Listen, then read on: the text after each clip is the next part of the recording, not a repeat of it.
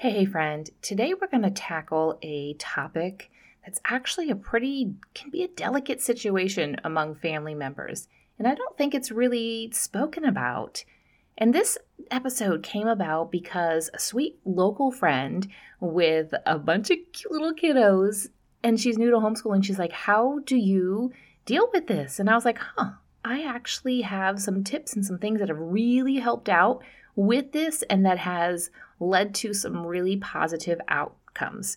So if you are struggling, and maybe you're not, maybe you'll find yourself eventually down the road, or even if you just listen to this episode so that you have some tangible tips that you can encourage another homeschool mom when you're struggling with the boundaries of your extended family, is that not going well? All right, I have some tips for you that's going to help you to protect your homeschool days.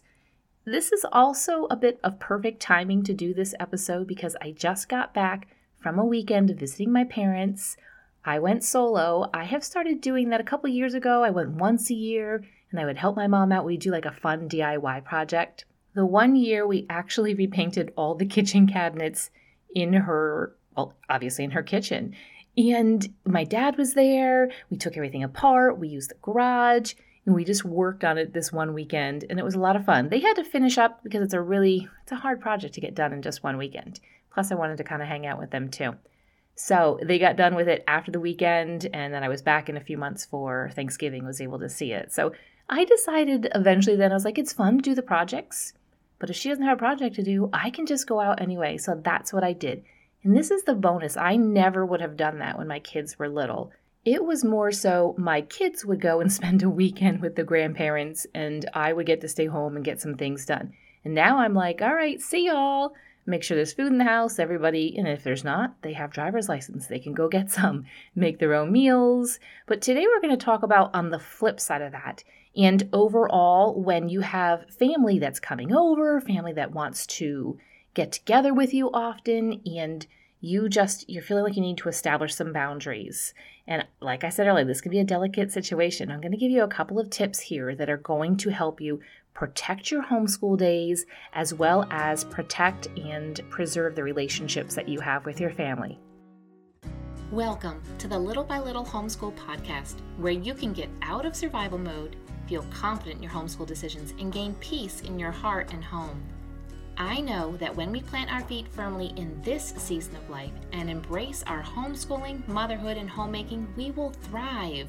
I truly believe that we can do this from a place of peace and joy, all while growing a ton of contentment. And while we're at it, Mama, let's deepen those relationships with our children and love these years we get to pour into them. If you're ready to create beauty, seek simplicity, and live intentionally, homeschool mama, then close out that lesson book, let the kids go play, and let's have an authentic conversation. Are you just starting out in your homeschool journey? Maybe you have little ones and you're looking, you're saying, hmm, I don't really want to put them on that yellow school bus. I want to keep them home. I'm looking around, I'm seeing these moms that are homeschooling. There's this whole movement, and that is what I want for my family. Mama, don't make the mistake of just going at this alone. So many of us just dive in and have no resources. Now, some of you do have some great local resources, and what a privilege and honor that is, and that's amazing. But some of us start off with homeschooling. I mean, I'm over here raising my hand saying, Yes, that was me. We start off and we don't have a plan. We just have excitement. Like literally, we are walking on cloud nine, and that is all that is holding us up. But if you don't have a solid plan, when the waves start kind of things start getting rocky, kids aren't listening to you. They don't see you as your as their quote unquote teacher. They aren't responding well. The curriculum that you thought was going to be perfect is not perfect and people are crying and that includes you. Basically, you have duct taped your homeschool together. Let's unravel that and let's get to the actual foundation and getting going with a solid framework for your homeschooling. That is exactly what you're going to find in Beginner's Guide to Homeschooling. You can get all of the details at littlebylittlehomeschool.com. But what this course is, it is a step by step, organized manner of beginning your homeschooling you can be up and running in less than a week if that's what you want to do. If you want to take your time, you are more than welcome to do so as well. It is a complete self paced course. Now, I know I share a lot here on the podcast, but in Beginner's Guide to Homeschooling, you're going to hear a lot that I have never shared and never will share here on the podcast. It's also step by step and organized, which in the podcast you can kind of figure things out. If you are actually interested in specific uh, episodes, join the Facebook group because in the Facebook group there is the availability of a podcast catalog and you can search for specific topics if you want to hear more about, I don't know, say curriculum or homemaking or specific age range information if you want stuff about teenagers or high school. You can go ahead and get into the private Facebook group. The link is in the show notes. And then you can find out exactly which episode you can kind of jump around a little bit if it's hard to scroll through on your app. But in the Beginner's Guide to Homeschooling, everything is step by step. I'm going to tell you right now, we don't start off with curriculum because if you have started homeschooling and you just randomly pick some curriculum or did exactly what somebody else did or what somebody said on social media, you're probably finding that it isn't all a perfectly great fit, and that's okay.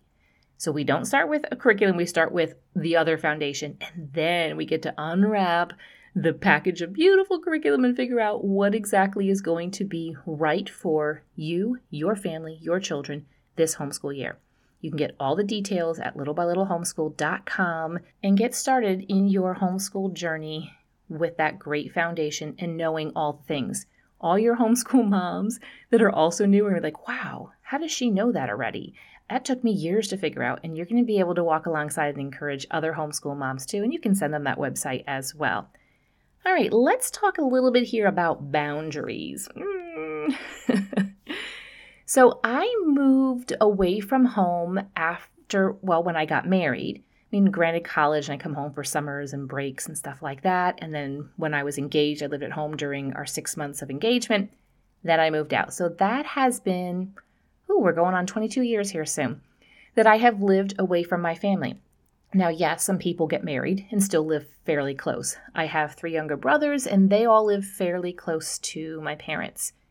I, however, was the one that went away. And now, when we moved different states, we moved even a little bit further away. It's completely doable for a weekend. Like I said, I went back home, back to their place for the weekend, and that was amazing. So I've had a little bit, we'll say a little bit of experience, about 22 years. Well, with homeschooling here, it's been 12 years. So, when you have little kids and you have family that wants to visit and see your kids, whether they're local or not, now I know I'm talking about um, visiting as from like a distance kind of way, and that would include staying overnight. All of these tips and all this information can apply also to local, and so you can kind of tweak it. So, I'm going to put throw a little bit of the local stuff in, um, but mostly it's going to be just a bigger picture of family traveling in and wanting to do so often, which is actually a really neat blessing that you have extended family, you have grandparents, you have maybe uh, aunts and uncles, people that want to spend time with you and your children. So I want you to keep that in perspective that it is a really great thing that you have family that wants to maintain those relationships. Okay, so I want you to remember that when sometimes you get frustrated with things. And I never really set out to say this is what we're going to do with this is just kind of the rhythm that we fell into with my family wanting to visit from out of town and it, it's worked out perfectly for all of these years. Okay, so let's get into it. The first thing is I want you to know exactly what and why you are protecting and establishing this boundary. Now, we all have different ways of raising our children, of maintaining our home, and obviously of homeschooling and the home education of our children. So we have to find this reasons and this rhythm to our days. And then we have to realize that you know, this is what's going well for us. Whether you are more of an unschooler or you do more of a school uh, at home or like, I don't want to say school at home, but because that has a negative connotation, but you know, you're more of a traditional homeschooler. There we go. That's the wording I'm looking for. It really doesn't matter. You have come up with a rhythm, a routine to your day. And if you're like, I have no rhythm, no routine to my day because I haven't even started homeschooling, this is one of the things that we cover in Beginner's Guide to Homeschooling as well as I know I didn't talk about it yet, but Clarify Your Homeschool. That is for mamas who have been, well, there's a there's a range up through beginning like wanting to homeschool up through about five years or so. I would say that's good for. If you are just thinking about homeschooling up through I would say year one or two, you can do Beginner's Guide to Homeschooling. But guess what? Everything for Beginner's Guide to Homeschooling is in Clarify Your Homeschool. But if you're looking, saying, I'm just looking just to get started, I just need to start, then you're going to head over to Beginner's Guide to Homeschooling and we'll talk about exactly how do you uh, arrange your days, how do you arrange your, your years so that you know exactly what am I protecting and why am I protecting this and why do I need to establish a boundary? You have come up with a rhythm. You guys all kind of get up at the same time. You have a breakfast rhythm, a morning time rhythm, getting your school done, and you have maybe field trips and different adventures and things that you take. And it feels really good to you, and you know that your children and you are thriving off of this rhythm and routine. And it can get thrown off very easily, especially when you have younger kiddos. Okay, so number two is I want you to be prepared with your responses when family says they want to come in from out of town or they want to visit, whether it's a day just for a few hours, the full day, a weekend, a couple of days during the week, an entire week, whatever it is. Be prepared with your responses as to how you're going to go about that. Now, most people, I feel like people text often now, so that's a little bit easier. You can take some time to really think about how you're going to respond to a text of, hey, we want to come and visit tomorrow, as opposed to if you're in a phone conversation. So be prepared for if you speak often with these family members that would want to come to visit, be prepared with your response, or even just be prepared to let me get back to you. The homeschooling lifestyle is really new to many. It could be, it's probably brand new to you. So it's also going to be brand new to grandparents and aunts and uncles as well because they're like, okay, you guys are home. we can just come and visit, right? You know, we're not we're not interrupting the school time or anything because they see it as different. And so understand that as well. So before I mentioned it's actually really neat that your family wants to spend time with you, but also understand that they don't really understand homeschooling. And again, this doesn't matter if you're a little bit more loose or you're a little bit more strict with your homeschooling hours, because just as homeschooling is probably new to you and you are coming into your own with homeschooling, we also get to teach others about the homeschooling lifestyle. Number three here is I want you to remember that in this season of life, your husband and your children are your priority. We have the blessing of having extended family, and if you have, again, they want to come visit, you have good relationships. What a blessing that is. But we as moms have to realize that we have, you know, there's the leave and cleave, you know, leaving your mother and father, but that doesn't mean that you've cut them off, obviously. But it means that our devotion to a family um, that's that's changed. It's transferred we got married, it's transferred from um, our parents and our siblings to now our husband, to our spouse. And so then we had children. That is the main relationships, and those have to be a priority.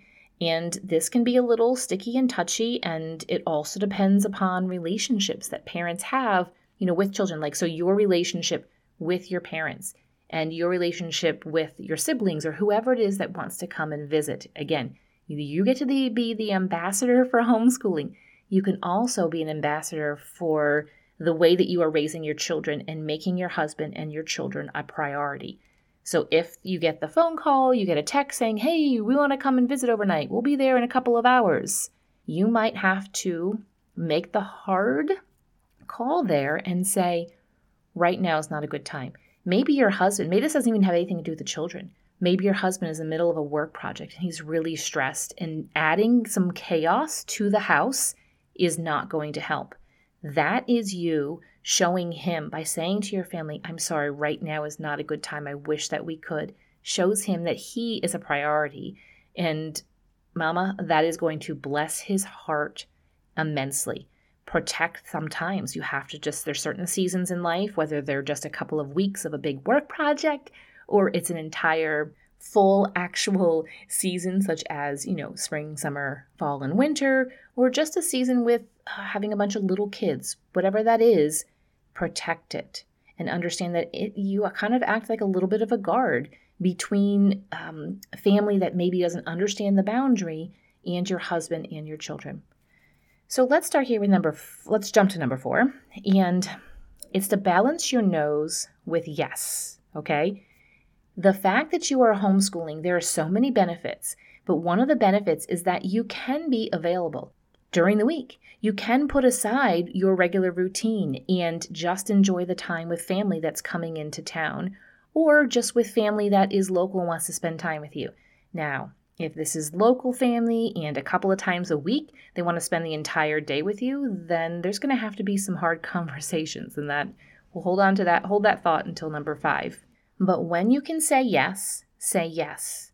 If it is becoming overwhelming and it's draining you and it's a lot of work for you over and over and over again, then maybe there needs to be no's, but don't say no every single time.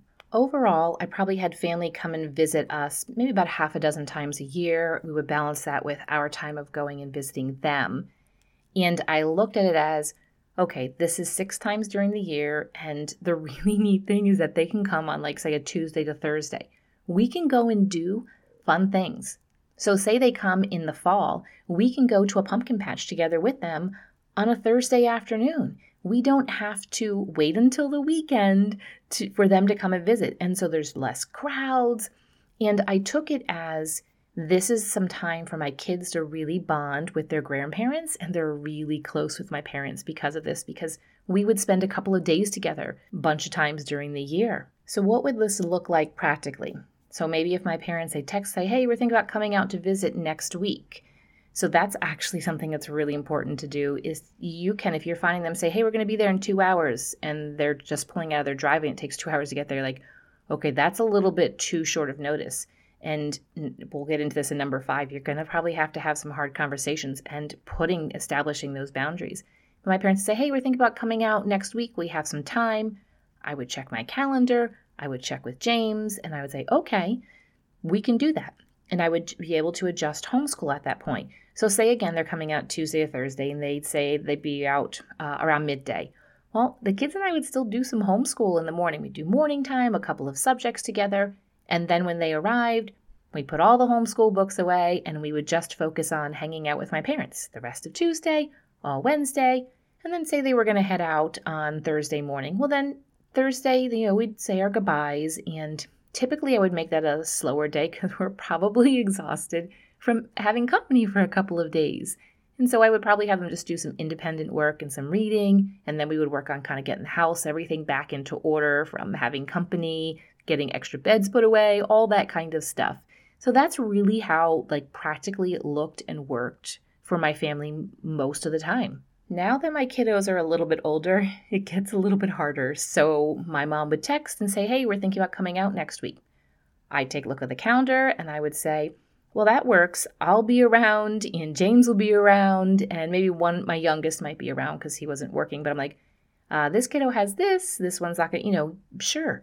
And sometimes I'm like, okay, yeah, come on out. There should be somebody home at all times. And they're kind of like, okay, we'll just hang out with whoever's here. We'll tag along with things. There'd be games and they would come uh, to those.